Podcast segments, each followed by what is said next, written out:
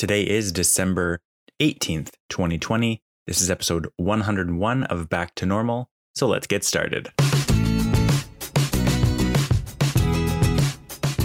All right, in this episode, I'm going to talk a little bit about COVID and Christmas, a little bit about vaccines, and kind of just going through what um, uh, my family, our family's plans are for Christmas, given everything we know about um, this pandemic and the virus, and you know maybe talk about Ontario as a whole, but probably probably keeping it pretty close to our family. So obviously, we're a week out from Christmas. I'm actually I was thinking about it yesterday. I either have to record an episode of this. I usually do it. I record on the day the show comes out, but I don't think. I just suspect that's not going to happen on Christmas Day. I'm just not going to come down here and do that.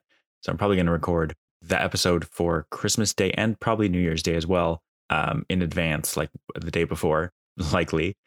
Um, but we're a week out now.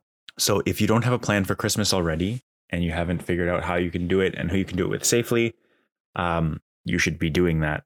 Basically, we're all being told, and we've been being told basically since Thanksgiving, um, that we should all be continuing to limit our contacts before and after Christmas.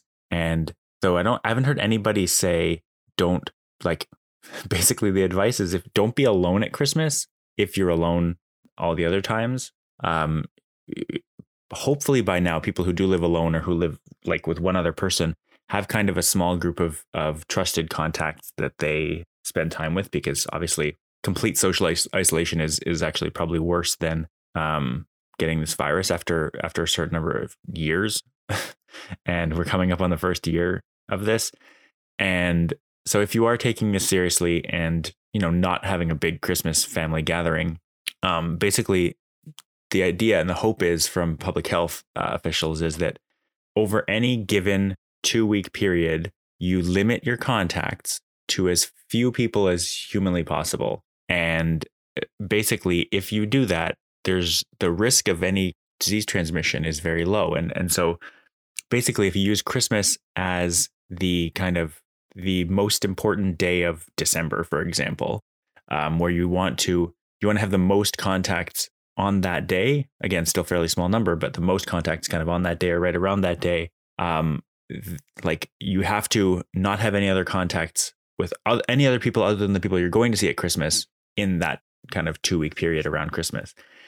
And so basically, the idea is see as few people as possible within reason. Um, limit limit the number of people you see to your household if possible, but if not possible, um, if or if it's not reasonable, then keep your gatherings as small as possible and make sure that the people that, that are coming to see you um, have been doing the same. So basically, if you can come up with a pact or a contract, like a social contract with that family to basically say, okay, we're not doing anything that's even remotely um, risky. We're not like nobody go to any movies, nobody go to any dine in restaurants. Um, basically, like if you need to pick up groceries, do a big grocery shop now and like do a big grocery shop right after Christmas. But um, so that's the plan. That's what we're all doing. Um, our plan for Christmas at this house is will be like basically Julia's family unit. My my family lives in Calgary and Alberta, and so basically the only thing we were ever going to do um, for Christmas is Julia's family unit. So the, there's four of us in the house, two very small children, um, Julia and I, and then Julia's parents um, Julia's brothers, one of whom will be bringing um, their fiance, and that's eight of us. Um, yeah, we have we have uh, between all of us, between all the people I just mentioned, none of us really have a ton of reason to be around other people, and that's especially like we we would have potentially seen like um, Julia's brother, for example, lives alone, and so he had a couple of you know close contacts, and he would visit with Julia's parents like from a distance outside his apartment um, on a weekly basis. So it's not like they haven't seen each other at all. They see each other every week. Um, but none of us really have any kind of reason right now around Christmas to to need to be around other people. Um, all of our jobs allow us to work remotely, and or if not remotely, then at least alone. And so it's not like we're spending a lot of time indoors with other people. We're in a situation where where we'd be putting other people at risk. Um, I say this, I wrote this yesterday. Case numbers in Ottawa are really low right now, anyways. Um, they're not really low. They're just at a steady state and have been at a steady state basically since September. um, like small ups and downs, but basically staying between you know 10 or 20 and 100, and uh, maybe even lo- lower than 100. But basically, um, there's not in Ottawa. There's not a current like surge or outbreak going on. There's like a slow burn, steady state, keeping things relatively calm. Um, yeah, that that's basically what we're seeing, and so so there's not a huge amount of worry about this this small group, and we've all basically agreed on the phone um, about a week ago that this is what we're gonna do. Here's a plan. We're all gonna have masks during this dinner. Um, during like our get together, we're gonna get together for kind of a couple of hours, maybe a few hours. Um, have dinner. We're gonna try to do it the best we can, completely apart. Um, Julia's mom bought well, she bought she bought disposable Christmas like themed face masks and these um like kind of eye covering face shields. And basically the idea is we're all going to don our PPE, be together for a few hours and eh, you know, exchange gifts, have a meal that that has kind of been portioned out already. And uh, honestly, as a person who is immunocompromised potentially, we don't really know. Um, see, I think it was episode 50 for that discussion about cystic fibrosis um, none of us in that small group of people has any reason to to have been exposed. We haven't we haven't done anything. Like when people say, "Oh yeah, I was super careful except when I did this one thing." It's like, "Well, yeah, that's that's how it works." Um, none of us have done anything, and we've been able to to do this and and sustainably do it since March. And so it feels like we've earned this one small thing, but we're sacrificing a bunch of other things in order to get there. Um, so I wouldn't say we're getting complacent. Um, but in Ottawa, we've been really careful this whole time, and um, like as a as a group, and so this feels this feels earned and doesn't even feel risky. Like I honestly, being the person who is potentially the most at risk, um, I still don't feel like there's really any risk, and I don't feel like that risk is compromised by, for example, us not wearing masks. Like if we're going to be in the same house for several hours, this is that's because I trust the people that um, that we've made this commitment with, and a mask probably has a much lower chance of saving you if you're in a small house, like a, a small house with no ventilation, like sealed up uh, because it's winter and cold. Um, once you're inside in that space, like if you take your mask off even to eat, the virus does not care. But I'm not I'm not particularly concerned because there's such a small group of us and we've all been we've all been extraordinarily careful the entire time. So honestly, this seems like a a very safe Christmas plan. I think if we consulted our doctors about this, but obviously we wouldn't do because that's not how doctors work. Um, they would they would agree that like we're basically forming our own family bubble, and we're less than ten people total. So, um, yeah, that's that's where we're at right now. Um, all of us, obviously, not just our family unit, but all of us um, feel that we've made all the right sacrifices so far. We haven't done anything like out of stir craziness to to like put ourselves at risk. Um, I'm really really hoping though that the next time, for example, Easter, that we have um, that we've all had the chance to potentially even be vaccinated by then. Um, I don't really know, probably not by Easter, but um, it really feels like now Public Health um, Canada, I think, is saying, or at least some representative from Public Health uh, in Canada is saying that we might basically everybody that wants to get a vaccine um, in Canada will be able to get one by September. That's the thinking.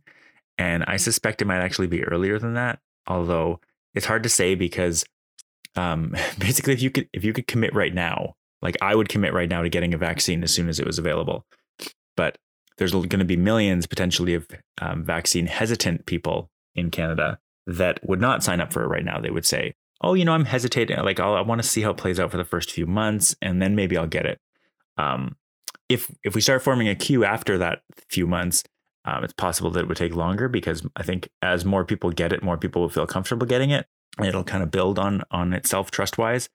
Um, I would love to sign up right now to say like, yeah, sign me up. Um, I want to get it before these vaccine hesitant people. Um, that's probably not how it's going to work. So it's it right now it seems like based on the numbers of people who that, who that are saying we're excited and eager to get a vaccine that um, they'll get it done by September. But if it turns out that like 95% of people say, yes, we want a vaccine, we want to get rid of these public health restrictions, we want to end this pandemic, um, we want to end like even the people that don't want to wear masks and are like angry about it, don't want to like I'm sure they don't they're not like looking for a fight. They don't walk into a store without a mask just to fight people. That would be there's much easier ways to fight people just start a fight club. Um but yeah, between the vaccines that are that are coming out and that have already been approved, um, it really does feel like if starting to feel like um, we might be able to see people like in 2021 we might be able to see people um, kind of in medium groups and start to start to remove public health restrictions on on things like face coverings. But who knows? Honestly, I went to go and pick up pizza last night um, from this uh, extraordinarily small restaurant. Like this is the riskiest things we do. Is like I walk into a um, uh, not a restaurant really. I mean, it's like a the building that makes pizza. There's no tables or anything. Um, that's the riskiest thing I do is like walk in there, buy pizza with contactless payment, and then grab the pizza and walk out. That's like the most dangerous thing I've done all week. And um, that in itself, I had this thought as I was walking, as I was as I walked into the the like up to the counter to get the pizza. Um, somebody came around the corner and I was wearing a mask and they were wearing a mask and I just I looked at them and I thought to myself, at some point, like again, hopefully in 2021, at some point I'm going to walk into a place and I'm not going to be wearing a mask and I'm going to I'm going to have walked into that place and the person in the place that's working there is also not going to be wearing a mask and that is going to be like the first few times that happened that's going to be so weird. I'm going to feel like i'm going to feel naked basically. And it uh, so honestly i mean it's a good i guess it's a good feeling to have um, because it proves that like humans are infinitely adaptable and um, obviously we're i've adapted to this. And um, i'm just really hoping that I'm, I'm hoping first of all that kind of society North American society mostly because because um, many other like Western civilization hasn't really learned this lesson, but um, kind of a lot of Asian countries just have this already built in because they've they've hosted a, a larger proportion of of previous. I guess they wouldn't be pandemics, but like epidemic virus diseases. Um, so, like in China, countries like China, China and Japan um, they already have mask wearing culture. So if you're sick, you just wear a mask. I really hope that we get to that um, because I really do feel like if if the entire world had already had this ingrained in them um, from the beginning, from something like this, that it definitely wouldn't have had any chance to spread anywhere near as much as it has. Um, a lot of people are saying, like the basically the stats are pointing out that many um, cases of viral spread come from like one person who has very low symptoms or who has, is showing mild symptoms and like they can spread it. That one person can spread it to thousands of other people over the course of a day or two. And if that one person had just said oh like i have a slight tickle in my throat today i'm going to wear a mask just to protect everybody else like that wouldn't have happened the spread wouldn't have happened. And it's it's a very weird thing but um, i really do hope that one of the things we learned from this is that masks are okay. Masks don't have to be this weird thing um, and that you know if you're sick you can just like we all have them now. So you can just put it on and when you leave the house if you're going to a grocery store if you're going on like on a on a train or whatever it is just friggin' wear a mask.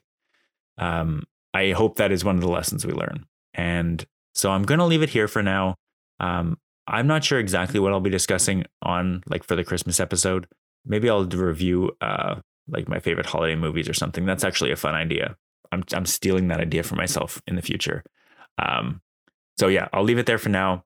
I am curious though if you are listening to this and you're kind of still trying to figure out your fi- like finalize your your Christmas plans and seeing family and seeing other people, um, like hopefully as few as possible.